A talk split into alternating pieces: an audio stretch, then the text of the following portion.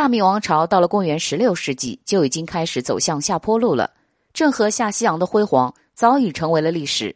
到了十七世纪中期，明朝灭亡，正是在明朝不断衰弱的一百多年里，与葡萄牙、荷兰打过多次海战，每次都非常完美的阐释了“瘦死的骆驼比马大”的含义。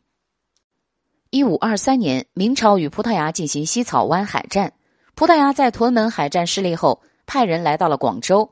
谋求与地方官进行谈判，遭到地方官员的拒绝，地方官便主动出击。葡萄牙不为战争而来，便开始犹豫不决。一六三三年，明朝与荷兰廖罗湾海战，明朝出动兵力数万，战舰一百五十多艘，与数十艘最先进的荷兰战舰进行大战。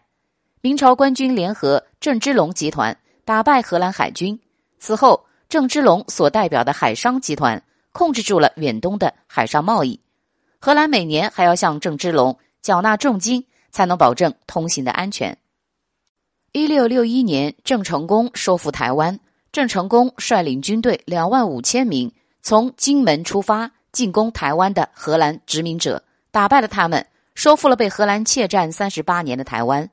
以上几次海战，虽然每次都以明朝胜利而告终，不过葡萄牙自绕过非洲好望角。到达东方之后，一路建立了据点。到荷兰入侵中国的时候，也正是荷兰最为兴盛的阶段，被称为“海上的马车夫”。这一阶段的荷兰早已经取代了葡萄牙在东方的位置。